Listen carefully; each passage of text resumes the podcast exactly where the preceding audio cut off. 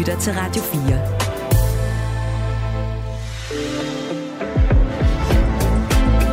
Velkommen til Mandat.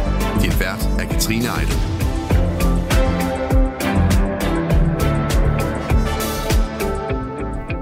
Jakob Ellemann Jensens tid i Venstre er forbi. I mandags der sluttede den, da han valgte at stoppe både som formand, minister og helt i dansk politik. Jeg stopper fuldstændigt og endegyldigt i dansk politik i dag. Men da Venstre skulle have en ny formand i øh, 2019, fordi Lars Løkke Rasmussen havde sagt farvel og tak, ja, så var en af de første til at pege på netop Jakob Ellemann Jensen som øh, ny formand Jakob Jensen, nuværende minister for øh, Landbrug, Fødevare og øh, Fisk- Fiskeri. Jakob Jensen, hvor skuffet er du over Ellemanns exit? Jeg er ked af, at Ellemann, og jeg vil hellere kalde ham Jakob, fordi han er også en af mine rigtig gode kollegaer for gennem mange år, også før han blev formand, at Jakob han måtte stoppe. Det er jeg faktisk oprigtigt ked af. Øh, men jeg har kæmpe respekt for, at han også tager den beslutning, øh, fordi det er en svær beslutning at skulle gå ud fra noget, som har fyldt så meget i ens liv. Ikke bare mens han selv har været aktiv, men det ved vi jo alle sammen. Han har også haft et fædrende ophav, som også har, har betydet meget for dansk politik. Så kæmpe respekt for det, men jeg er selvfølgelig ked af det, også på Jakobs vegne. Og tilbage i 19, der, der tweetede du altså bare efter en øh, time, øh, efter at øh, Lykke havde sagt farvel. Øh, for mig er der ingen tvivl, Jakob Ellemann bør være Venstres næste formand. Han kan samle partiet og bringe os videre. Er du enig med Folketingsgruppen om, at I tror på Truls Lund Poulsen som en ny formand? Ja, det er jeg fuldstændig enig med Folketingsgruppen i. Og alting har jo sin tid, og det, der var det rigtige i 2019, det var det rigtige i 2019, at Jakob han var den, der skulle tage over på det tidspunkt i den situation, som øh, vi var bragt i, efter at Lars Lykke var gået øh, ud og, og meget bræt, kan man sige, stoppet alle de grunde, der nu ligger til, til grund for det. Øh, og at Jakob han var den, der, der kunne på det tidspunkt. Men så er der selvfølgelig sket meget siden, og i den situation, vi er i nu, øh, og med den holdopsætning, vi har, med det, øh, kan man sige, det bagland og de ønsker og den politiske situation, der er i øvrigt, hvor vi er i regering i en ny øh, konstellation, så er Troels absolut den rigtige til at, at drive Venstre videre. Det er jeg ikke et sekund i tvivl om. Velkommen til øh, programmet, Jakob Jensen. Vi skal tale meget mere om øh, Venstre, om dit arbejde som øh, minister, og så skal vi altså også til en af kamppladsernes kerne, CO2-afgiften.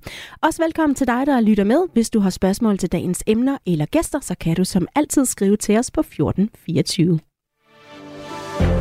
Du lytter til Mandat på Radio 4. Og med i studiet er altså minister for Landbrug, Fødevare og Fiskeri og valg for Venstre, Jakob Jensen. Velkommen til. Tak skal du have. Har det været en hård uge at være venstremand?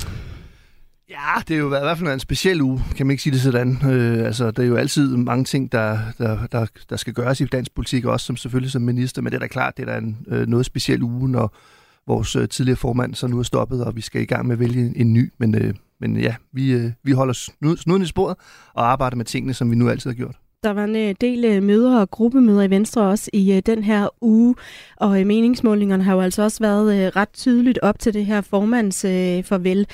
Hvordan, hvordan har stemningen været i gruppelokalet? Jamen det er jo klart, at vi er jo også påvirket af hele situationen. Det er jo ikke bare en formand, det er jo også en god kollega og en ven, og en man har kendt og arbejdet tæt sammen med i både gode og svære tider. Og det kan godt være svært måske for udforstående, som som ikke har prøvet at være med i politik, det kan også være en meget, meget hård branche. Øh, der er også rigtig, rigtig gode stunder, heldigvis. Det fylder de meste øh, tiden der dog. Men det er da klart, når man er tæt på et andet menneske og arbejder sammen med dem og får oplevelser sammen, så er det da svært øh, at skulle sige farvel på den måde, øh, som, som Jacob han måtte gøre det. Øh, så det fylder selvfølgelig rigtig meget i os, i os alle sammen, også i Venstres folketingsgruppe, det er klart. Og en af de øh, forklaringer, der blandt andre er på, øh, på Ellemands, øh, som nærmest er blevet et uundgåeligt exit, det er jo altså øh, CO2-afgiften på landbruget. Kritikken går blandt andet på, at han ikke formåede at overbevise baglandet om, øh, om partiets politik på det her område. Hvordan er det for dig at skulle være landbrugsminister netop, når der skal laves en CO2-afgift? Jamen, jeg synes, det er godt at være landbrugsminister. Jeg kunne ikke ønske mig øh, et andet, en anden opgave. Det kunne jeg faktisk ikke, selvom det er selvfølgelig en, en en vanskelig opgave at også kunne forklare, øh, men også at kunne øh, implementere det på en måde, så vi faktisk lever op til det, som vi også politisk har aftalt i vores regeringsprogram, nemlig at det ikke må koste erhvervet arbejdspladser, at vi skal bevare vores, øh, vores landbrug i Danmark, udvikle det og ikke afvikle det, og vores konkurrenceevne skal dermed øh, fastholdes. Og når man normalt tænker på en afgift, så tænker man jo intuitivt, at det er noget, man skal betale, som man ikke får igen. Det er ikke det, der er tilfældet her. Som branche, der har vi jo aftalt, Øh, at, øh, at landbrugserhvervet netop skal have de penge tilbage, men geninvesteres så vi kan udvikle erhvervet endnu mere klimavenligt, end det allerede er. Så det er selvfølgelig en kæmpe opgave for mig at, at få det forklaret, øh, og også selvfølgelig få de inputs og bekymringer, som der så vidt er en del af i Venstres bagland. Det, det må fylde lidt i indbakken, tænker jeg. Ja, det gør det også, absolut. Du har, du har selv skrevet, at, øh, at klimaudfordringer er en af de vigtigste opgaver, vi som samfund øh, står overfor, og du har været ret tydelig omkring, at afgiften kommer ikke til at gå væk. Altså, den kommer i en eller anden form. Det, der er behov for at accelerere den her grønne omstilling, og så som sagt det her med at skrive i, øh, i Jyllandsposten en kronik, at klimaudfordringer er en af de vigtigste opgaver. Samtidig så har du altså også lagt vægt på at sige, at landbruget er bedre end sit rygte, og mm. danske landmænd, øh, landmænd er i gang med at omstille. Hvorfor har du behov for at lave de nuanceringer? Ja, fordi jeg synes, der er behov for de nuanceringer. Altså, Hvorfor? Det, jamen, jeg synes, debatten den har en meget, meget hurtig tendens til at blive enten sort eller hvid. Øh, når jeg ser på verden, og nu kan det godt være, at det kommer helt op i helikopteren, men der er mange udfordringer i verden, men der er blandt andet den udfordring, at vi skal have en mere klimabevidst øh, verden, kan man sige, og herunder også fødevareproduktion. Men samtidig så får vi også en situation i de kommende år, faktuelt korrekt, at vi får flere munde i verden, der skal mættes. Og begge svar, synes, synes jeg, at man kan finde i dansk landbrug, hvor vi faktisk har vist igennem årene, at man kan producere fødevarer, men man også kan stadigvæk udvikle sig i en stadig mere miljø- og klimavenlig retning. Og den udvikling skal jo ikke stoppes af 2023. Den skal selvfølgelig udvikles og fortsættes. Og det er det, jeg mener, at dansk landbrug netop er bedre end sit rygte. Altså, at man har vist, at man kan det her, og at man netop også, når man har vist det, kan gøre det endnu bedre. Og det er jo det, vi gerne vil være med til politisk at understøtte ved at sige, jamen der skal være en afgift som et af mange redskaber til at drive den her udvikling, men hvor vi samtidig sikrer, at det ikke er en afgift, som så afvikler erhvervet, men som tværtimod skal være med til at udvikle erhvervet. Men, men er det en følelse af at være lidt en, øh, en lus mellem to negle? Nej, det synes jeg faktisk ikke. Altså, jeg synes faktisk, at og det, det, det driver mig egentlig rigtig meget i politik at være nuanceret at finde de her balancer, der skal være imellem mange forskellige interesser og mange forskellige synspunkter. Og det synes jeg egentlig også, at den regering, vi nu er en del af, altså SVM-regeringen, er et udtryk for. For vi kommer med forskellige udgangspunkter, om det man er socialdemokrat eller venstremand. Det er ikke det samme. Men vi har dog fundet sammen i et fællesskab omkring at drive landet på en måde, hvor balancerne netop skal være til stede hvor det hverken skal være den yderste venstrefløj, der siger, i hvert fald som en del af deres politiske program, at man skal lukke ned for, for landbrugsproduktion som en del af svaret her, eller heller ikke den yderste højrefløj, som siger, jamen der er ikke noget klimaproblem, vi skal slet ikke gøre noget. Svaret er jo ingen af de to dele, som jeg ser det. Det er tværtimod, at vi skal gøre noget, men vi skal gøre det klogt og balanceret. Og det er det, jeg synes, at det vi i regeringen lægger op til, at det er det, det er udtryk for. Lige nu der øh, udleder landbruget omkring en, øh, en tredjedel af den samlede mængde drivhusgasser herhjemme, og derfor så er det jo altså også øh, øh en grundlæggende politisk enighed om, at der skal sættes ind på det her område, hvis vi skal nå øh, 2030-mål om øh, 70% reducering. Men hvordan øh, balancerer man de her politiske krav til landbruget samtidig med, at du gerne vil hjælpe landbruget med at nå i mål? Jamen det gør man ved netop, som du siger her til sidst, at hjælpe og give de redskaber, de muligheder, der skal Hvordan? til. Jamen eksempelvis med ny teknologi. Altså der er jo allerede nu masser af nye teknologier og måder, som man håndterer øh, udbringning af gylde eksempelvis på markerne. Man præcisions, øh, øh, har redskaber, der præcisionsarbejder ude på arealerne, som ikke bruger dobbeltmængder kvælstof eksempelvis, eller vi udtager lavbundsjord, øh, det vil sige de jord, som er særligt kulstofholdige, dem udtager man så også, det vi også aftalt i landbrugsaftalen med et bredt flertal i Folketinget. Der kommer noget, der hedder øh, foderiblanding til kvæg eksempelvis her om ganske kort tid. Det har man allerede erfaring med andre lande, det er vi også ved at kigge på i Danmark. Bare for at nævne en, en 3-4 eksempler, på, hvordan ny teknologi jo selvfølgelig, som det altid har gjort, men også fortsat kan bringe øh, produktion af fødevarer i en stadig mere klimavenlig retning. Og det er det, danske landmænd har været rigtig, rigtig gode til, omstille sig til de her nye ting i anvendelse og vise, hvordan man kan bruge det i praksis. Og det er det, jeg gerne vil understøtte, netop ved at hjælpe dem til at gøre det, men samtidig også en hjælp til, at klimaet det får det bedre. Hvordan forestiller du dig, at en øh, CO2-afgift skal se ud? Jamen det forestiller mig overhovedet ikke noget om, øh, forstået på den måde, at vi har jo et øh, ekspertudvalg, der hedder Michael Svarudvalget, som kommer her om kort tid med nogle faglige anbefalinger inden for den ramme, vi politisk har stillet op, som jeg nævnte før, altså at konkurrenceevnen skal bevares, at jobsene skal bevares, øh, og at de midler, der hentes ind ved en CO2-afgift, skal geninvesteres i erhvervet. Inden for den ramme, der har vi jo bedt Michael Svagudvalget om at komme med nogle faglige anbefalinger. Og ovenpå det har vi jo så også her for nylig øh, arrangeret eller lanceret øh, det, vi kalder en grøn trepart, hvor vi også inviterer Øh, det kan være landbrugs, øh, altså Landbrug Fødevare, Danmarks Naturfredningsforening, Dansk Industri, øh, fagbevægelse og andre kommunerne med til at, at kvalificere de faglige anbefalinger. Og på, på baggrund af det vil vi selvfølgelig løbe foråret politisk trække af på, hvordan vi kommer i mål med en CO2-afgift, som netop gør det, den skal, altså give et incitament, men samtidig også med til at udvikle og ikke afvikle hvad. Men der har været meget snak om, hvorvidt sådan en afgift skal ligge i køledisken eller i produktionen. Hvad synes du? Jamen, jeg synes overhovedet ikke noget øh, om det, og det gør jeg ikke helt den simple grund, at vi netop har bedt svarudvalget om at komme med nogle anbefalinger til, hvor man kan se effekterne henne i forskellige scenarier. Det er en mulighed at lægge det i køledisken. Det er en mulighed at lægge det på produktion eller en kombination. Men der er masser af forskellige scenarier. Der er også noget med, hvor hurtigt skal det indfases, hvor stor skal en afgift være, hvordan skal den skrues sammen, hvad er det for nogle virkemidler, er der nogle øh, modsatrettede effekter osv. osv. Der er masser af skruer i det her, og det er derfor, vi netop har bedt øh, kloge mennesker, som har fagligheden på plads omkring de her spørgsmål, til at komme med nogle forslag, som vi så politisk kan arbejde videre med. Men du er jo landbrugsminister. Hvordan kan det være, at du ikke har gjort dig nogle tanker om, hvordan du synes, den skal se ud?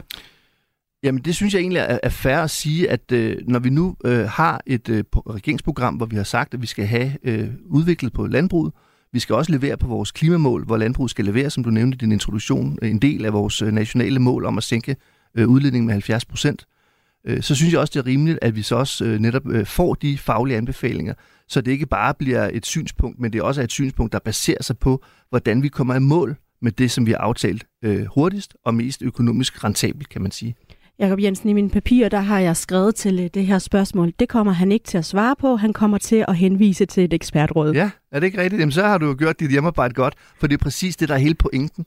Altså, når vi har et meget, meget kompliceret spørgsmål, så er det jo ikke et spørgsmål om, hvorvidt der skal laves en afgift eller ej. Det er jo ikke et spørgsmål om, hvorvidt vi kommer til at tage den her diskussion. Det gør vi. Øh, og det gør vi af den simple grund, at vi har aftalt det i vores regeringsprogram som en del af en, et samlet regeringsprogram, men hvor vi også har aftalt netop præmisserne for det her. Altså udvikling, ikke afvikling, konkurrenceevne skal bevares, arbejdspladser skal bevares, og pengene de skal geninvesteres netop med det formål, at vi kommer i mål med vores klimaomstilling, øh, også hvad fødevare, øh, fødevareproduktion angår i Danmark. Og nu nævnte du før den her øh, grønne trepartsforhandlinger, som øh, jo var noget øh, nu tidligere formand øh, Jakob Ellemann øh, introduceret i øh, forrige uge, altså at man skal have repræsentanter for miljøet og for landbruget osv. med ind til at diskutere. Og de skal så være øh, færdige senest i maj næste år, så skal der også i gang i nogle politiske forhandlinger. Er du tilfreds med det tempo, der er lagt op til her? Jeg er meget tilfreds, fordi det er sådan set det, der har været målet hele tiden, at vi skulle have anbefalingerne først, og vi så oven på anbefalingen skulle tage en politisk drøftelse. Og jeg synes, det er klogt. Men den når... bliver måske lidt længere, når man lige Nej, inddrager det, trepartsforhandlinger. Det, det er jeg ikke nødvendigvis sikker på, fordi jeg tror, at nu har jeg været med i Folketinget i en del år efterhånden, og har også været med til en hel del forhandlinger. Og jeg ved udmærket godt, hvordan sådan noget det foregår. At man kan vælge at sidde inde i et rum med nogle få politiske partier, øh, og så køre papirerne ud og ind af rummet for de interesseorganisationer, som hver respektiv parti synes mest om. Og så er de alligevel med som sådan en form for skyggeforhandler. Jeg synes, det er rigtig klogt når det er så af, øh, afgørende, både for vores landbrug, men også for vores klima, hvordan det her det lander, at vi netop så tager en reel snak med de aktører, både øh, kan man sige, erhvervet, industrien, fagbevægelsen, som jo har arbejdspladser på spil, medlemmer på spil, øh, og de grønne organisationer, i det her tilfælde DN, at de kommer med ind, og så kan vi kan tage en åbenhjertig snak om, hvad er det, de ser, at svarudvalgets anbefalinger giver anledning til. Men først som sidst, så bliver det selvfølgelig en politisk øh, afgørelse i sidste ende, det er klart. Formand for øh, Klimarådet mener faktisk, at det kan være lidt negativt for landbruget, fordi man risikerer, at øh, der bliver skruet op ekstra op for kravene for at nå i mål, jo længere tid der ligesom gør, før man sætter gang i noget. Altså kan landbruget være tilfreds med det tidsperspektiv, I lægger op til? Jamen, der er jo ikke tale om noget øh, nyt tidsperspektiv. Det er jo hele tiden været sådan, at svarudvalget skulle komme med sine anbefalinger, inden at vi begyndte at forhandle politisk. Og det så har hele tiden været for sent på den? Ja, det kan man mene, men altså, jeg synes sådan set, at vi arbejder med det her relativt øh, meget allerede. Det er jo ikke sådan, at vi ikke gør noget, inden at svarudvalget kommer. Der er jo masser af ting fra vores landbrugsaftale, der blev vedtaget for nogle år siden, som vi er i fuld gang med at implementere. Jeg nævnte før øh, lavbundsjordene, som jo også er kompliceret i sig selv, men det er bare et af de eksempler og et af de redskaber, vi er i fuld gang med at få brugt. Så det er jo ikke sådan, at vi sidder på hænderne. Øh, snart tværtimod handler det her om, at vi skal netop i mål, men vi skal også i mål på den bedste og klogeste måde. Og det tror jeg godt, at vi netop bruger den her danske model, altså med forskellige interesser, forskellige udgangspunkter, men sætter os sammen, og så finder vi de løsninger, der skal til. Men vi ved jo godt, hvad Landbrug og Fødevare mener, og vi ved jo også godt, hvad Danmarks Naturfredningsforening mener. Skulle I så ikke bare komme i gang? Vi er i gang. Altså, vi er i gang med alle de elementer, som jeg nævnte før, som vi allerede har aftalt. Men ikke mere i gang, end at de venter Nej, på ekspertrådet? Nej, men vi ved jo, ikke om, vi ved jo ikke helt præcis, hvad Landbrug Fødevare eller DN eller nogle af de andre ved, øh, mener om det, som svarudvalget kommer med af forskellige scenarier og modeller. Og det er der ikke nogen, der ved, for de modeller kender vi jo ikke endnu af gode grunde, fordi de ligger der ikke endnu. De ligger der forhåbentlig om ikke så længe.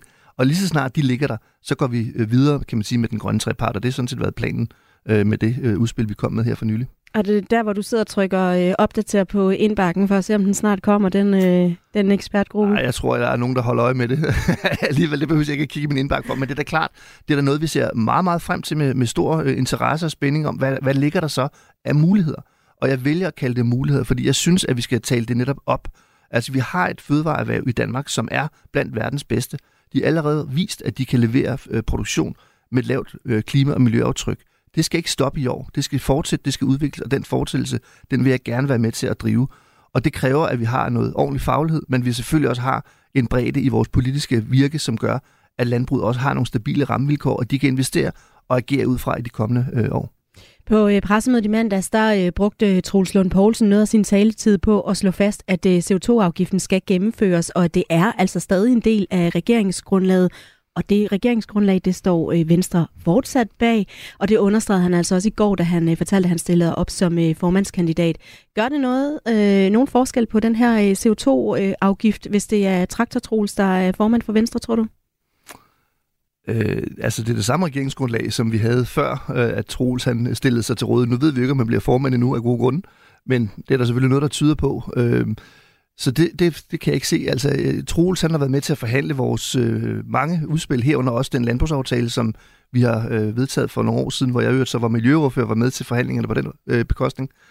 Øhm, men, men, men Troels er den, Troels er, og øh, han, hvis han bliver formand, det håber jeg, han gør, øh, at så vil han jo også være den, der skal tegne øh, partiet fremadrettet, øh, og også hvad CO2-afgift angår. Men jeg er glad for, at han øh, siger, at vi fortsat skal være regering. Det tror jeg er klogt.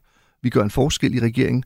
Øh, man skal også hele tiden tænke på, hvis man er bekymret på vejen af landbruget eksempelvis, øh, så vil jeg sige, jamen, hvad vil alternativet så have været til, at vi sad i regering? Øh, det var jo helt bogstaveligt alternativet, og venstrefløjen i øvrigt, øh, som er rigtig øh, gode og dygtige mennesker. Jeg holder meget af dem, men de har bare et andet tilgang til, hvordan vi skal gøre det her. Hvor jeg siger, jamen når der er noget, der virker godt, så skal vi udvikle på det og vise resten af verden, hvordan man kan gøre det.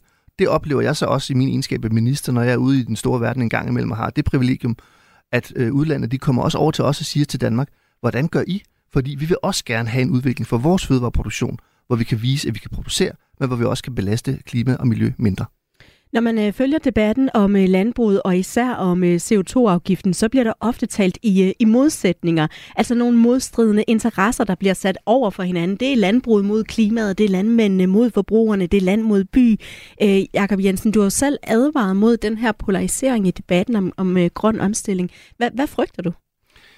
Vi er et lille land, øh, og vi kender jo hinanden godt, skulle man mene. Altså, så langt er der heller ikke fra vestkysten til, til hovedstaden og tilbage igen. Øh, men jeg frygter bare, når jeg oplever en meget, meget øh, til side skinger øh, debat, at det er meget sort eller hvidt. Altså enten så skal man lukke landbruget, eller også så skal man ingenting gøre. Hvordan er den skinger debat? Jamen, jeg synes, at, at den er meget unuanceret. Altså det her med, at nogen mener, at svaret på det her spørgsmål, det er, at vi skal lukke ned for produktionen, helt eller delvist. Øh, og hvor andre i den anden side af, kan man sige, det politiske spektrum, så siger, at vi skal ingenting gøre, der er ikke noget problem, der skal bare køres los. Øh, det synes jeg øh, ikke er et svar at give i nogen tilfælde, og jeg er bekymret for, at hvis vi taler os for langt væk fra hinanden, at det bliver endnu sværere at få en opbakning, uanset hvordan man så øh, finder løsnings- eller de redskaber, vi bringer i anvendelse, at så enten bliver den ene side eller den anden side, der i gåsøjne har vundet. Jeg synes, det er så vigtigt et spørgsmål. Det er det, det vigtigste spørgsmål, vi overhovedet har. Altså at sikre en klimaudvikling i, i en god retning, og samtidig sikre, at vi også har fødevareproduktion og arbejdspladser i Danmark, at det kræver en bredde, og det kræver også en, en forståelse, uanset om man kommer fra storbyerne, eller man kommer fra landet, og det gælder sådan set begge veje. Men, men dem, der måske er skinger i debatten, som, som du siger, det er jo øh, de yderste fløje, og i en flertalsregering, kan I så ikke bare være ligeglade med dem? Vi er overhovedet ikke ligeglade med nogen som helst, fordi vi er jo en del af et samlet øh, folketing, og vi er en regering for hele Danmark, og det synes jeg er vigtigt, og det er også derfor, jeg synes, den regering, vi nu har, den har fået skyld for rigtig mange ting, og det er også helt fint, at man beskylder øh, magthaverne for det men vi forsøger i hvert fald at balancere de her synspunkter på en måde, sådan at vi også kommer i mål, hvor danskerne, som danskerne er flest, de kan kunne se sig i det.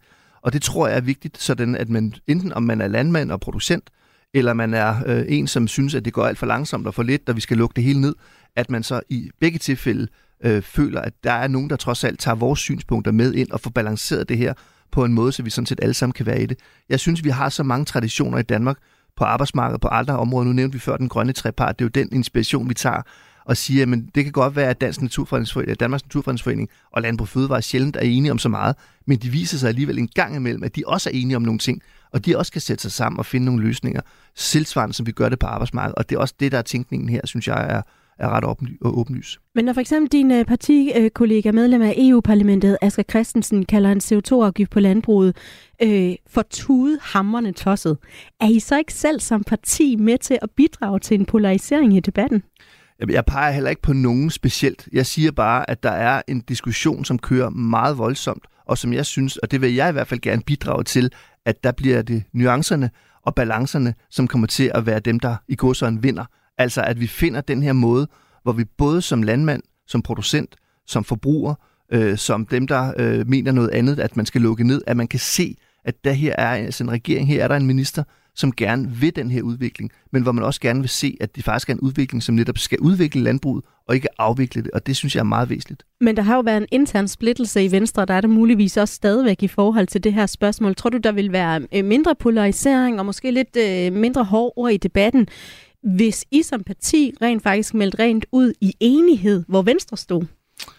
Jamen, nu er vi jo heldigvis et parti, hvor der også skal være plads til den slags diskussioner, og det er jo klart... Men åbner I så ikke netop for, at man kan have en polariseret debat? Nej, jamen, altså, når jeg siger polariseret, selvfølgelig skal der være en polarisering. Jeg sidder ikke og siger, at man skal kun have den holdning, jeg har overhovedet ikke. Jeg siger snart tværtimod. Men jeg siger så også, at når svarene, der bliver givet, øh, de bliver sagt på en måde, at enten så er man en rigtig svinemikkel, hvis man er en landmand, øh, Øh, det er der nogen, der mener, sagt med endnu grovere udtryk end det, jeg bruger her, eller også så siger en anden side, at vi skal slet ikke gøre noget, fordi der er ikke noget problem overhovedet så er det bare, at jeg synes, at grøfterne de bliver gravet for dybe i et i et lille harmonisk land, som vi normalt øh, bryster os af, at vi er med en, en sammenhængskraft. Og her er der et spørgsmål, som er, det kan i hvert fald lægge kimen til en enorm splittelse, land, by og alle de andre skillelinjer, som du tegnede op før. Og det ønsker jeg ikke, at der skal være. Jeg ønsker, at der skal være en balancering omkring de her ting, på en måde, så man også anerkender, at vi har et fødevareerhverv, som virkelig gør det godt, men som skal gøre det bedre. Men hvor fødevareerhvervet selvfølgelig også skal anerkende, at der er nogle synspunkter, og der er noget behov for, at man også udvikler sig endnu mere, end man allerede har gjort i forvejen. Det står jo i regeringsgrundlaget, at der skal være en CO2-afgift. Erhvervet skal understøttes. Landbruget, altså konkurrenceevnen, må ikke forringes, og arbejdspladserne skal ikke flyttes ud. Det talte vi også lige før. Mm. Men når man hører landbrugskritik, så er det jo netop frygten for konkurrenceevnen og miste arbejdspladser, der kommer frem. Skulle, øh, skulle I Venstre og regeringen have været mere tydelige omkring, hvad det egentlig er, I vil med sådan en afgift? Det kan man jo altid øh, mene, at man skal være mere tydelig. Øh, jeg synes, det er sådan rimelig tydeligt, når man læser i regeringsprogrammet, øh, hvad jeg er ret overbevist om, at mange af de her aktører, de har gjort indtil flere gange. Eller det ved jeg, de har. Øh, at det er ret tydeligt, hvad der står, hvad det er for en ramme. Men det er da også klart, at noget, som er kompliceret, altså vi taler også om processer, det er biologiske processer, hvordan kan man måle det, hvordan kan man gøre noget ved det, der er ny teknologi, der skal godkendes og vurderes, om det har nogle sideeffekter osv. osv. Så er der mange usikkerheder, som jeg så godt forstår, at man som øh, landmand øh, står og siger, hvad er det egentlig det her, det går ud på, hvad er det, det betyder for mig. Overfor det står andre, der siger, at landmændene skal gøre noget mere. Øh, hvad er det så for nogle redskaber, vi kan bringe anvendelse på den klogeste og mest økonomisk optimale måde? Og det er jo det billede, eller det, ja, i det billede, at vi prøver nu at få nogle faglige anbefalinger til netop at kunne sige, hvordan gør vi det her? Ikke at vi, om vi skal gøre det eller ikke skal gøre det, men hvordan gør vi det, så vi kommer i mål med vores klimamål. Det er jo sådan set det, der er hele pointen. Tak fordi du var med, Jakob Jensen, minister for øh, Landbrug, Fødevare og Fiskeri. Velkommen. Du lytter til Radio 4. Og med i studiet er jo som altid også vores øh, huskommentator Benny Damsgaard, tidligere rådgiver for Konservativ og nu øh, direktør i Connexus Public Affairs virksomheden. Godt at have dig med, Benny. Tak for det. Kan man understrege nok, hvor meget CO2-afgiften betyder for Venstre? Nej, det, det tror jeg i bund og grund ikke. Det er et, et meget, meget afgørende spørgsmål, både for øh, Venstres vælgere og for Venstres bagland. Så det er ekstremt afgørende. Og nu snakkede vi lige øh, hurtigt om den her polarisering og en splittet debat forbundet med snakken om øh, CO2-afgiften med øh, minister øh, Jakob Jensen. Altså, hvor, hvor afgørende er det, at Venstre ikke bare får sat sådan en, en, en lille øh, bitte tommelfinger, men en stor, fedtet, flad hånd på den her aftale? Jamen, jeg tror godt, man kan sige, at det er øh, først og fremmest afgørende for, at det er selvfølgelig afgørende for Venstre, men det er også afgørende for Troels Poulsen, den, den efter al sandsynlighed kommende øh, formand for Venstre, fordi det er jo... Øh, altså det er jo sådan lidt hans øh, politiske svendestykke, som skal retfærdiggøre, at man ja, men jeg tror godt, man kan gå så langt som at sige, at man fra baglandets side offrede Jakob Ellemann på den her CO2-afgift. Var det det, man gjorde? Det var i hvert fald en, en medvirkende årsag til, at øh, en meget medvirkende årsag til, at det, øh, at det kom dertil, som, som det kom. Altså, den håndtering, eller manglende håndtering, som tror jeg godt, man kan sige det, som Jacob Ellemann havde hele det her CO2-spørgsmål, øh, med forskellige udmeldinger, og usikkerhed, stigende kritik i baglandet, det, det var næsten sådan en, kan man sige, det var, det var symbolsk for, for den modstand, der, der i brede krise var til, i, i Venstre var øh, mod Jakob Ellemann. Så derfor er det jo afgørende for, for Trosland Poulsen, at han øh, kommer tilbage med en aftale, som som er en, kan man sige, ikke bare en lille tommeltot, som du selv siger, men simpelthen en, en, øh, en solid, øh, fed, øh, fuldfed pakke, jeg tror godt, man kan kalde det, øh, sådan i minkstørrelsen, for at bruge et andet udtryk, som, øh, som, som kan gøre dansk landbrug glad og tryg ved, at Venstre stadigvæk er deres parti. Og spørgsmålet om CO2-afgiften og, og Ellemands udmeldinger omkring dem er så nævnt, og som du også siger nu, det er jo altså virkelig været en faktor for, at han i sidste ende øh, måtte stoppe. Men, men det er jo ikke bare Venstre, der vil have en CO2-afgift. Det er jo en del af et regeringsgrundlag. Hvor vigtigt er det for SVM-samarbejdet, hvordan den her afgift lander? Jamen, det er, øh, det er vigtigt, at, øh, at den her afgift lander på en måde, hvor alle tre regeringspartier kan se sig selv i det øh, fordi der er ingen af de tre regeringspartier, i særdeleshed ikke når man kigger på de meningsmålinger, der er i dag, hvor alle er gået tilbage siden valget, der har nogen interesse i, at den her sag skal, øh, skal udvikle sig på en måde, hvor den begynder at stille spørgsmålstegn ved, om regeringen i det hele taget kan eksistere. Altså hvis der kommer en, en aftale, som, som, som er så uspiselig øh, for landbruget, at Venstre har problemer med at være med, så kan det jo potentielt tro regeringens liv. Så derfor det er altafgørende for, for regeringen, og derfor tror jeg også, at både øh, Moderaterne og i særdeleshed også Socialdemokratiet er villige til at strække sig meget langt for at få det her til at, at hænge, øh, hænge sammen. De har en ekstra Nikolaj Vammen, finansministeren, har en ekstra pose penge stående op på loftet, som, som han kan bruge til at drysse ud over et øh, i forvejen godt understøttet erhverv.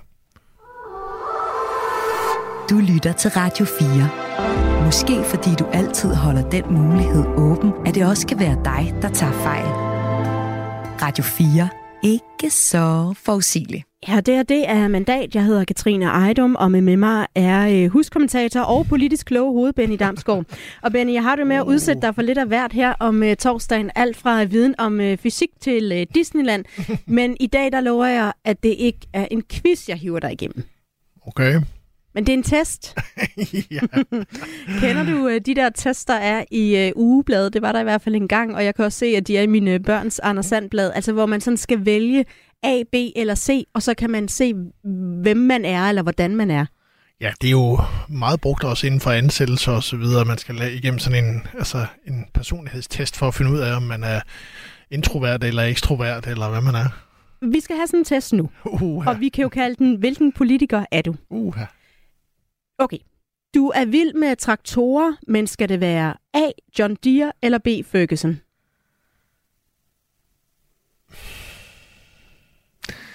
Det er et svært spørgsmål, for jeg er ikke vild med traktorer, men jeg, lad os sige, det er en John Deere. Lad os tage det som et eksempel. Du får til opgave at sørge for mad til nogle vigtige regeringsforhandlinger, og så henter du mad på skomarkron. Hvad vælger du? A.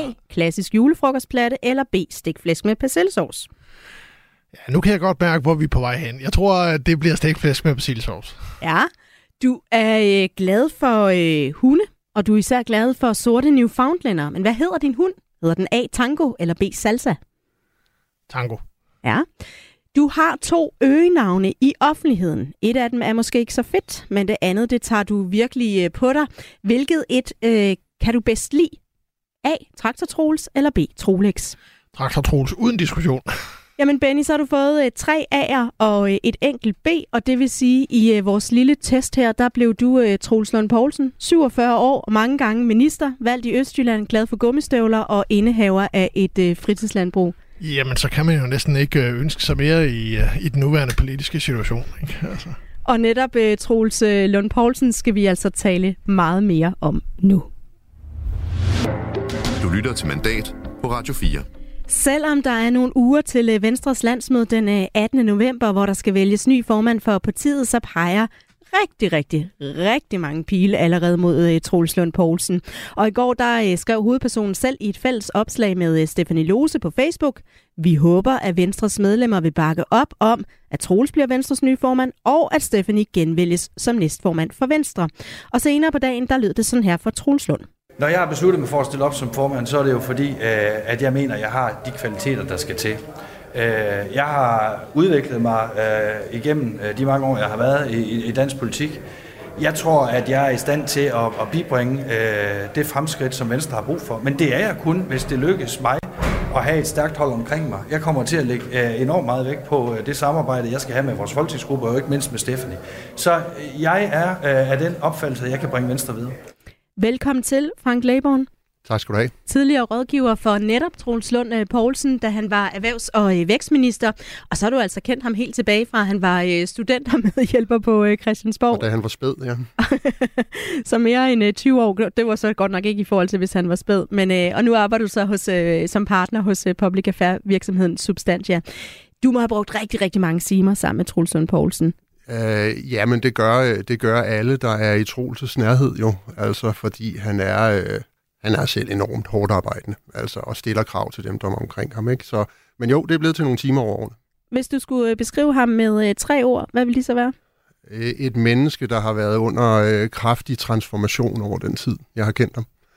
Det var lidt mere end tre ord, men jeg tager transformation ud ja, af det i hvert fald. Ja, transformation, ja. Øh, altså fra, fra en, en en, en måske undervurderet øh, politiker til at, at stige i, i graderne i Venstre, og så gradvist bevise sit værd, først som politisk ordfører, så som noget udskilt øh, miljøminister, øh, over til at være øh, Lars Lykkes øh, sådan ligesom skarpe øh, the, the, tip, uh, the tip of the sword øh, i, i den tid til at være den bærende kraft øh, øh, under Lykke-regeringen. Ikke? Og nu er han så kraften, kan man sige. Og lad os se uh, lidt nærmere på ham uh, som person. Han har selv omtalt sig som en midtbanespiller. Ja. Altså ikke en, der laver en masse mål, men en af dem, der løber rigtig, rigtig meget for at få det hele til at, uh, at lykkes. Det har han sagt til Altinget ja. på et tidspunkt. Er det en god beskrivelse af ham?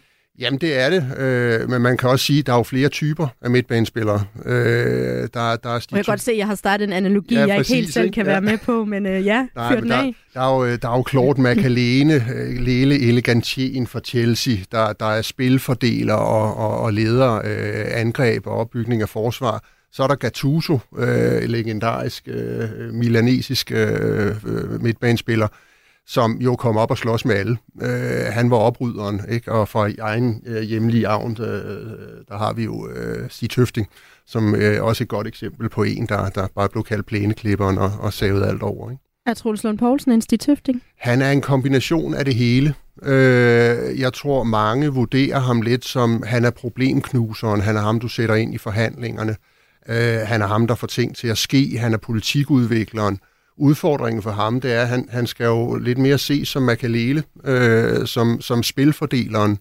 øh, og måske lidt mindre ned i detaljen nu. Så hans transformation, for at blive den analogi, den er ikke slut. Han bliver også beskrevet ikke af sig selv, men af andre som øh, grundig og flittig, typen, der altid har øh, forberedt sig godt, læst det hele, læst alle bilagene. Er han også det i din optik? Ja, det er, det er han. Øh, han, han har ikke nødvendigvis altid været det, øh, men han, han, er kommet, han er kommet derhen igen på den rejse, han, han har været i. Øh, der er ingen tvivl om, at, at øh, som, som embedsmand, som særlig rådgiver, som journalist, så skal du stå usædvanligt tidligt op, hvis du skal fange ham i detaljer. Øh, det er han kendt for. Det er, jeg tror, han har, har taget sit cue både for få, men også for Tulsendal, der også var berygtet og berømte for, for netop at køre den, øh, den strategi. Men noget af det, som også bliver nævnt i sammenhæng med uh, Troels Lund Poulsen, det er, at han ikke er en stemmesluger. Ja. Altså, han fik uh, knap uh, 4600 personlige stemmer ved valget uh, sidste år. Er han kedelig? Ikke, ikke når, når, når, når man kender ham og, og møder ham, øh, og, og så skal det jo i parentes sige, at han, han gik, så vidt jeg husker, frem ved, ved det her valg øh, sidste gang. Det var, det var endnu værre ved, ved valget i 15. Ikke? Um, Nej, og det er jo den overvejelse, altså han er, han er ikke kedelig, men han er, det er jo den overvejelse, man står med, og det, det kender Benny jo også, som har arbejdet tæt på de konservative, som man står med, når man, når man har en, der skal være ny formand. Øh, det er, skal vi gå ind totalt og ændre karakteren øh, for den her person? Giver det mening? Er det troværdigt? Øh, skal vi have troels over at ligne øh, Alex van Opslag? Øh, skal han være mere tilgængelig på online medier? Skal han være mere at se og høre alt fra damerne? Hvor blød kan vi gøre ham? Eller hvor blød man gjorde få i 2007? Øh, Men, men selvfølgelig skal han give mere af sig selv, så andre også kan se personen Troels, fordi det tror jeg, der er nogen, der mangler. Men tror du, det er det øh, rådgiver, øh, der sidder med Troels Lund Poulsen, nu sidder og overvejer? Er det alt for damerne, eller er det Instagram, eller hvad skal vi gøre? Øh, de, altså, det, det er jeg ikke i tvivl om, de gør. Øh, men jeg tror også, de, de tager det i faser. Øh, hvis, jeg, hvis jeg kender Troels ret, så er han også ydmyg nok til at respektere, at der er en proces, der hedder, øh, vi kigger frem mod Venstres landsmøde. Det er Venstres, Venstres medlemmer på landsmødet, der ligesom beslutter, uagtet at, øh, at, at øh, få og Hjort og alle de der KF'er har stillet sig op øh, og sagt, at det er en god idé. Så, så der er, han tager det i faser, men så bliver der også lagt en plan for, hvad gør vi så der, derefter? Hvordan skal jeg arbejde med min profilering? Altså både Benny og jeg er jo øh, tilhængere også af, at man laver de berømte SWOT-analyser, udpeger styrker, svaghed, og det er ikke sikkert, at hans styrke er noget, der, skal, der, der kan bidrage til at flytte venstre. Øh, men, men det er sådan de der strategiske valg, man skal overveje. Altså, det bliver jo også en, en meget langvarig proces, øh, og det har han allerede øh, i og for sig signaleret indtil videre, altså allerede i det her første Facebook-opslag fra i går, fordi at, at det at få genrejst Venstre, øh, det, det er jo ikke noget, der sker fra den ene dag til den anden, og det vil også være utroværdigt, hvis øh, Torslund Poulsen øh, pludselig øh, gik i noget helt andet tøj. Øh, nu skiftede han briller undervejs, mens øh, at øh, Jacob Ellemann var sygemeldt, og han var sygevikar, og, og bare det, det, det lille skridt, at han skiftede til nogle lidt lettere briller, dem han havde før, var sådan lidt nogle tunge Kasper Christensen-agtige sort nogen, det blev udlagt som, nu er han ved at gøre sig klar til at blive øh, formand øh, for Venstre. Så, så det er, hvis ikke det skal være utroværdigt, er du nødt til at, at gøre det som et, øh, kan man sige, et, i, øh, langsomt hen over en, en, en længere periode. Og det er han meget opmærksom på, og det har man jo også allerede signaleret. Ikke? Men når nu han skifter briller, for eksempel, hvis man tager den, er det så fordi, der er en som Frank og en som øh, dig, de job, I havde tidligere, der har sagt, øh, Troels, prøv lige med nogle andre briller? Det kan meget vel være, at der er i hvert fald nogen, der har nævnt det, men, men jeg vil så også sige, at de der sorte briller havde han også haft en, i ret mange år. Og som en, der selv bærer briller, så tror jeg måske bare, at han bliver træt af at se på sig selv. Det kan, altså, man, man skal heller ikke altid, øh, du må endelig ret på, Frank, hvis du, hvis du er enig, altså man skal heller ikke overanalysere øh, det hver gang politikere gør et eller andet. Ligesom, altså politikere er mennesker ligesom alle os andre, så, så de kan også have behov for at sige, nu har jeg altså behov for nogle nye briller, eller nu vil jeg gerne have et andet slips, end det jeg har gået med de sidste 10 år, for at tage det som et eksempel. Ikke? Så, så det hele er ikke spind og mørkets fyrster. Men uh, Ellemann havde det her øh, image med, at han var tidligere soldat, han havde været i forsvaret, han har selv gjort grin med det flere gange også, at han har nævnt det så mange gange. Uh, Lars Lykke havde det her uh, både lidt uh, blandet billede af, at han var en virkelig stærk politisk håndværker, og samtidig var han uh, levemand, og der var noget med nogle fadbamser. Og så havde vi få med fortællingen om, at han var den her meget kontrollerede mand, han havde styr på sin drejebog. Han kunne altid lige uh, løbe 5 eller 10 kilometer, lige meget hvem det var med. Uh, Frank Leborn, hvad kan blive Troels Lund Poulsens fortælling, tror du? Det styrer han jo i høj grad selv. Altså det der, det, der er sjovt med de her fortællinger, det er, at de har udviklet sig over tid. Altså, fordi få var ikke manden med drejebogen, da han måtte gå som øh, skatteminister eller øh, tilbage i, øh, i, hvad var det, slut 80'erne eller sådan noget den stil, ikke? Øh, Lars Lykke var jo heller ikke velfærdshåndværkeren med, med hånden nede på alle tandhjulene i, i Finansministeriet, da han kom til som indrigs- og sundhedsminister i 2001. Så det bliver bygget op over tid. Øh, jeg tror, Tro skal tage udgangspunkt i, han har et stærkt fundament. Altså det der, hvis du er øh, betragtet som faglig stærk inde i sagerne, du kan udvikle politik, og det kan Troels, og det har han gjort i, i, i evighed og snart, og du har ellers respekten for, for de fleste af, af partilederne, uagtet om de er uenige med dig eller ej, så har du et godt fundament. Hvad du så bruger det til i forhold til, hvor du vil dreje dig selv og venstre hen. Det, det er så noget andet. Ikke?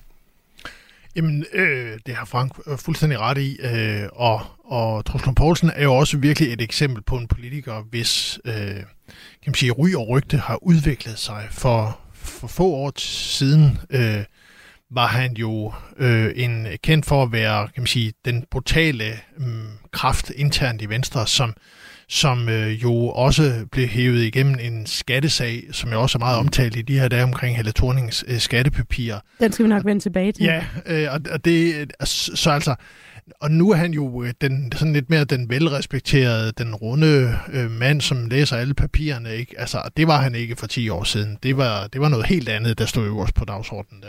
Han kalder sig selv for uh, Traktor Troels på Instagram.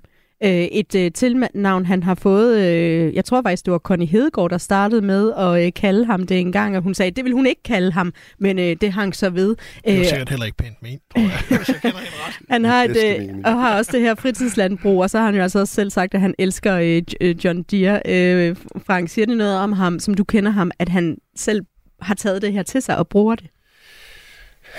Ja, men her, her der er vi også inde i, i, i lidt, lidt, lidt af et skift, fordi jeg kan også huske, at, at øh, han, han, han lidt fortryder øh, en af de artikler, hvor han netop lå sig fotografere på, øh, på, øh, på køresædet af, en John Deere-traktor, øh, fordi han blev stemplet i den kategori, samtidig med, at han skulle gennemføre noget, man kaldte grøn vækst, som, øh, som, som hakkede landbruget midt over og, og gjorde ham til en af de mest udskældte øh, ministre i, øh, øh i, i Venstres regering på daværende tidspunkt. Og, og, og der kan man gå to veje, ikke? Altså man kan jo prøve lidt at sige, jamen altså, øh, du kan omfavne det, og så sige, jamen det er jo en del af min historie, jeg kan ikke rigtig løbe fra den, og ja, jeg kan godt lide traktor, øh, og, og kunne ved, om man, Andrea, hans datter, på et eller andet tidspunkt øh, en dag ikke får en eller anden lille øh, ATV-agtig maskine, der er i øh, John Deere-markat og hele muligheden. Øh, eller også så kan man prøve at lægge afstand til det, og der har Benny jo en pointe, at hvis det bliver for meget extreme makeover, så er det utroværdigt. Vi har fået en uh, sms fra en, der skriver, når nu Troels Lund Poulsen er fra uh, født i Vejle, så var det måske mere oplagt med en Thomas Gravesen. Ja, det, jamen, det er en rigtig, rigtig god pointe jo. Altså, og uh, Thomas Gravesen var, var ved Gud også kendt for at, at kunne gå til den. Uh, og der er jo det der, der er det der fighter-gen til fælles for de der midt- midtbanespillere, så jeg kan godt forstå analogien. Altså, og, og den sidste, der giver op på en bane, om den så er politisk, han kan også godt lide at spille fodbold, Troels, Øh, men hvis det er den politiske bane, det er jo Troels. Altså. Og øh, lad os lige tage et par fakta om ham. Øh, Poulsen kom i Folketinget første gang i 2001, og inden da, der havde han blandt andet været formand for Venstres Ungdom, og altså også studentermedhjælper i øh, partiet. Han har siddet både som øh, skatteminister, miljøminister, undervisningsminister, økonomiminister, beskæftigelsesminister, forsvarsminister, og så altså også øh, erhvervs- og øh, vækstminister, hvor, øh, hvor du var hans øh, rådgiver, Frank Det Er det et langt politisk CV allerede? Hvis man sådan lige skal sige, nu har vi jo været inde på, hvordan han er som person, men, men den her type politiker, han er, er det den her hårde hund? Ja, det er det. Det er det. Altså, det, de bliver ikke hårde. Det gør de sådan set ikke. Øh, og det, det, er et, øh, det er et kvalificerende CV, vil jeg sige. Han er altså også blevet kaldt øh, fræk som en slagterhund, en bulldog, brutal og ikke særlig god til at lytte. Kan du genkende de ord? Øh, de første, ikke det sidste. Øh, fordi han er sådan set... Øh, Øh, det, det tror jeg, der, der, der er mange, der ikke, øh, der, ikke, der ikke helt måske har, er klar over. Men øh, han er jo også manden, som baglandet i overvis har ringet til, øh, hvis de har problemer. Hvis der er noget, der skal løses i en kommune, hvis der er en landmand, hvis der er en virksomhed, der bakser med et eller andet, og det, det spiller ind i nogle igangværende forhandlinger, jamen, så, så hiver man fat i Troels. Altså, og så vil han gøre, hvad han kan for at fikse det, hvis ikke det øh, strider fuldstændig imod, hvad, hvad planen ellers er. Han er enormt lyttende. Øh, og, og på den måde, der er altså En meget, lyttende bulldog. En lyttende bulldog. Bulldogs skal også være søde. De skal bare klappes på den rigtige måde. Ikke? På pressemødet i går, der øh, sagde Troels Lund Poulsen sådan her, da han havde øh, offentliggjort sit øh, kandidatur. Jeg vil arbejde benhårdt øh, og seriøst, øh, og det tror jeg også, jeg er kendt for øh, her på Christiansborg, at øh, jeg kan skabe politiske resultater. Ja, han kan skabe resultater. Han bliver også nævnt som en af andre, man ikke har lyst til at have som modstander i en øh, forhandling. Altså man vil helst være på hold med ham, så er det sjovere. Er det hans politiske styrke, at han er hård i forhandlinger? Ja, ja det, det, det er det. Altså, men, men det kræver jo også, at din position er til det. Altså, øh, du kan sige, at da han hævde Venstre ud af politiforhandlingerne for år tilbage, det havde han ikke kunnet gøre, hvis ikke han havde styrken internt i Venstre til at gøre det. Så du, du kan opføre dig på en speciel måde, hvis du er øverst i fødekæden. Og det har han de facto været i, i, i mange år. Så han, han, han er en hård hund. Og så er der altså også nogle øh, riser i lakken, vi lige skal indrømme. Der er den her rise, der gav ham tilnavnet Trolex. Det var fordi, han havde taget imod et øh, dyrt øh, Rolex-ur i øh, Katar, og øh, altså øh, måtte levere det tilbage. Jeg synes, der har hørt noget om, at det stadigvæk ligger et eller andet sted i øh, Skatteministeriet. Det ligger i en boks. ja, jeg, præcis. kælder. Og så er han altså også blevet undersøgt for, om han på nogen måde var øh, medvirkende enten ved, øh, ved læk eller ved at påvirke sagen i øh, skattesagen om Helle Thornings mand, og, øh, og det, hvor han nu nu var skattepligtig henne. Øh, Frank Lebon, hvordan, eller hvilken betydning tror du, de her sager kan få for ham som mulig formand? Øh, ikke, ikke nogen umiddelbart. Altså, det, det, det tror jeg sådan set ikke. Altså, noget af det ligger lidt hos ham selv, noget af det er i, i historiefortællingen, meget af det ligger i, i forhold til den heldige omstændighed, der er i, at, at S og V er i regering sammen i dag, fordi ellers så havde de nok banket til den for, for fuld udblæsning. Øh, nu må de nøjes med, det Helle Thorning, der med en vis øh, retfærdighed også banker til den. Ikke? Jo, Men fordi det... hun har været ude og, og faktisk bedt Truls Lund om en, øh, en undskyldning, ja. altså, fordi hun har sagt, øh, det var en uhederlig handling fra venstre side, og Truls Lund Poulsen var dybt involveret i, hvad der skete dengang, hendes påstand, og derfor vil hun gerne bede om en undskyldning, og han har så selv sagt, prøv at høre, det er en gammel sag, det er blevet undersøgt, det, det vil jeg ikke sige mere om. Mm. Er det ikke en, en, et svaghed at have sådan en her i bagagen? Altså det, det, det kan det være, hvis det, det er sådan en relativt ny sag. Men der skal man bare huske, han, han melder sig jo ind øh, forventeligt i rækken af formænd med vanskelige sager i bagagen, kan man sige. Altså, øh, Lykke havde også nogle stykker, da han, da han blev formand, det blev han lige på, på, på bagkant af, af en bilasag, der, der, der også virkelig hakket til, til Lykke. Øh, få, han, han, han mistede ministerposten der, og, og havde det svært i Venstre i en overrække. Og så har vi så Troels, der, der har også øh, nogle, nogle uheldige øh, sager i, i, i bagagen. Og igen, der er vi tilbage ved den der med, jamen, du, du, kan, du kan komme videre, og så er der andre, der må vurdere, om, om han, er, han er skyldig eller ikke skyldig. Det har de fleste dannet sig en opfattelse af alligevel. Uanset hvad han siger, kommer de ikke til at ændre opfattelse på det. Nej, altså det, jeg, jeg er meget enig med Franks vurdering. Altså den kommer, øh, den kommer til at irritere her i et par dage. Mm. Men, øh, og Torning vil nok gøre alt, hvad hun selv kan for at holde den i live, men på et eller andet tidspunkt, i løbet af en to-tre dage, så begynder den at fade ud, fordi at Socialdemokratiet ikke har nogen interesse som regeringsparti øh, sammen med Venstre i at holde den i live. Så det kan man sige, havde, det, havde Venstre stået alene, stået uden for regeringen, så kunne den meget vel have fået øh, lov til at dominere meget mere, end den reelt set kommer til. Noget af det, som øh, uh, Truls Lund Poulsen egentlig har været kendt for tidligere, det er, at han uh, mange gange har sagt, at han ikke skal være formand i Venstre. Han slet ikke har de ambitioner. Uh, med det i mente, Frank Laborn, var du så overrasket over at høre, at han stillede op? Altså, både, både ja og nej. Altså, fordi jeg, jeg er ikke i tvivl om, at, at de gange, han over årene har sagt det, så har han sådan set også ment det, fordi han har også set på tætteste hold, hvor, hvor høj en pris øh, det er at betale og, og være helt øverst på skamlen. Og i mellemtiden er han også blevet far, og det kender Benny jo ja. også. Det, det har det med lige at ændre ens prioriteringer bare en anelse. Øh, men han står også i en situation, hvor han har de facto ikke noget andet valg. Altså Venstre har ikke noget andet valg. Øh, han er den bedste, men han er også den eneste kandidat, der er tilbage på, på podiet. Ikke? Tror du, at øh, han en dag kan blive øh, Danmarks statsminister? Jamen, intet er umuligt, altså, men, men, men øh, der vil jeg jo råde dem til, som vi også startede med at tale om, tage de i faser. Altså, det er stadigvæk et parti i kris. Øh, de ligger og roder på en 8-9 procent. Det er et parti, der er blæst til atomer og splittet i tre andre partier, mindst. Øh, der, er, der er virkelig et genopbygningsarbejde, både for ham, men også for Venstre, og så for regeringen også, at få det til at fungere. Tak fordi du var øh, med, Frank Læborn, tidligere rådgiver for altså Troels øh, Lund Poulsen, og nu partner hos øh, Public Affair virksomheden Substantia. Du lytter til Radio 4.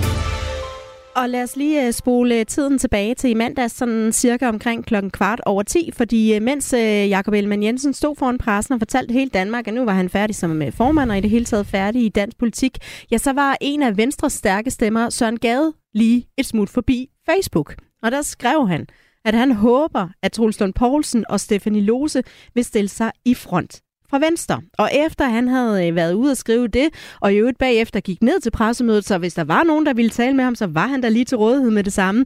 Så øh, kom der altså en masse andre støtte på banen til netop øh, Troels Lund. Det var øh, blandt andre øh, store, øh, tunge drenge som øh, Anders Fogh og øh, Claus Hjort Frederiksen. Og i går så kom melding altså også om, at en samlet folketingsgruppe bakker op om Troels Lund Poulsen som kommende øh, formand. Øh, Benny Damsgaard, mm. hvor, hvor vigtigt er det for den her videre proces med at finde en ny formand for Venstre, at de var så hurtige til at sige, vi peger på Troels. I behøver slet ikke at stille op i andre. Vi, det, det skal I ikke tænke på. Vi tager Troels. Ja, men altså, det er jo også et udtryk for øh, den betydelige krise, som Venstre står i, at, at der simpelthen øh, så stort behov for, for ledende kræfter i partiet at slå fuldstændig fast, hvordan den her, øh, det her generationsskifte, eller den her affølge kommer, kommer til at, at, at forløbe. Øh, og at øh, også signalere tydeligt til, til dem, der måtte være fristet i baglandet, at man ikke det er ikke tid til at, at stille op som, som modkandidat, fordi man skal altså heller ikke glemme, at der er bred, øh, øh, eller i hvert fald der er store dele af Venstres bagland, som er modstandere af det her SVM-regeringsprojekt, og som er meget skeptiske over for de her CO2-beskatningsindrømmelser, som de har givet. Men hvad er det, de er så bange for?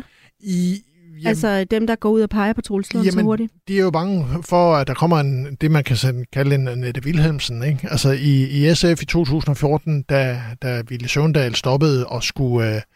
Øh, og der skulle vælges en ny formand, der pegede man jo fra ledelsens side på, øh, på Astrid Krav, men men meget hurtigt, så kom der en række stærke kræfter, som pegede på en helt tredje øh, kandidat, eller helt anden kandidat, Annette Wilhelmsen i det her tilfælde, som jo både vil være i regering og i opposition på, på samme tid, og vil indstille grundlæggende spørgsmålstegn ved regeringsgrundlaget. Og det vil den situation, hun endte jo med at vinde øh, kampafstemningen da solidt, øh, og den her situation vil man meget, meget nødig komme i i Venstre, hvor der kommer en, det man kan kalde en oprørskandidat ude for baglandet, som, som, som vil gå ind og sige, at måske at man skal ud af regeringen, eller om ikke andet, at jamen, vi vil da gerne ind og genforhandle det her spørgsmål omkring CO2-afgifter på landbruget. Det vil da være helt naturligt. For det kommer ikke til at ske. Den indrømmelse kan man ikke give for Socialdemokratiet og Moderaterne, og vil heller ikke give. Ikke? Da øh, Troels Lund Poulsen var formand for Venstres Ungdom, øh, mm. der var øh, hans øh, næstformand i VU, det var øh, tidligere folketingsmedlem og øh, minister Peter Christensen. Og han skrev på Facebook i mandags, alle potentielle formandskandidater vil også gerne være minister, og ønsker derfor, at regeringen fortsætter. Men hvad nu hvis forudsætningen for at vinde valget på landsmødet er, at man vil trække Venstre ud af regeringen? Hvad sker der så? Prik prik, prik.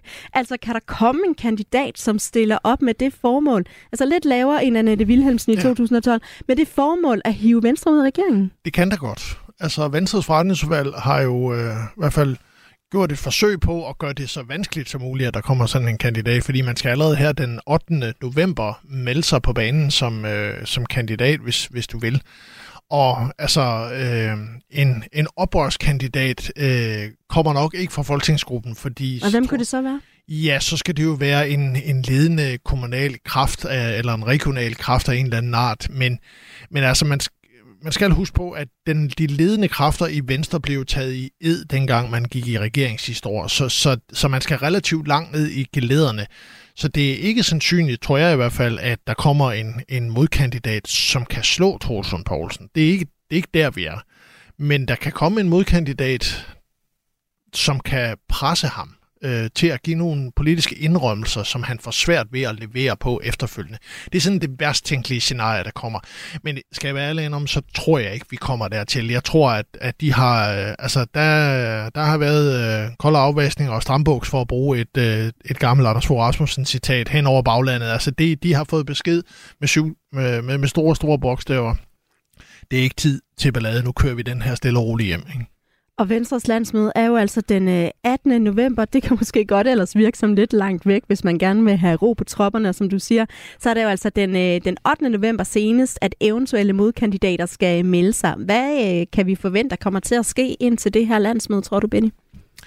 Jamen, der kommer til at ske det, at, at Troels Lund vil give en, en række interviews sådan skal, om, hvad han har tænkt sig at gøre med Venstre, men det bliver ikke noget, der kommer til at rydde mange, mange øh, øh, forsider, fordi han, han ville skulle holde sig pænt inden for, for den her, de her rammer, der nu engang øh, er i regeringsgrundlaget.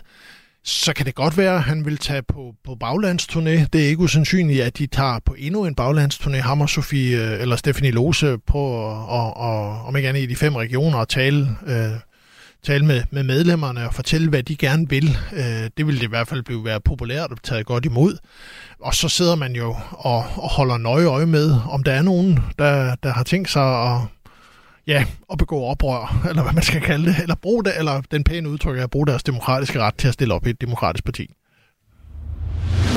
Radio 4. Ikke så forudsigeligt. Benny Damsgaard, det kan være svært at være spokhun i øh, dansk politik for Oh ja. tiden. Jeg tror ikke, øh, det, at vi sidste uge havde forudset, at vi i dag skulle snakke om øh, Ellemanns exit og Troels Lunds kandidatur. Måske, måske lidt om Venstres nedgang, men ikke lige frem det her. Men, men, men med den uh, disclaimer, hvad kommer du så til at holde øje med i den kommende uge? Ja, altså, øh, det var jo meningen i den her uge, at øh, Jacob Ellemann skulle øh, præsentere 2030-planen og de første skattelettelser. Altså, det vil jo ligge øh, relativt godt til Troslund, hvis man om ikke andet i løbet af de næste par uger kommer med nogle indikationer på, på hvad er det, man har fået ud af det her regeringssamarbejde, for eksempel i form af skattelettelser. Men øh, ellers så sidder vi bare og venter. Tak fordi du var med, Benny Damsgaard. Også tak til dagens gæster, øh, Jakob Jensen, minister for Fødevare, Landbrug og Fiskeri, og til Frank Laborn, tidligere rådgiver for Troels Lund Poulsen. Jeg hedder Katrine Ejdom. Vi lyttes ved. Du har lyttet til en podcast fra Radio 4. Find flere episoder i vores app, eller der, hvor du lytter til podcast. Radio 4. Ikke så forudsigeligt.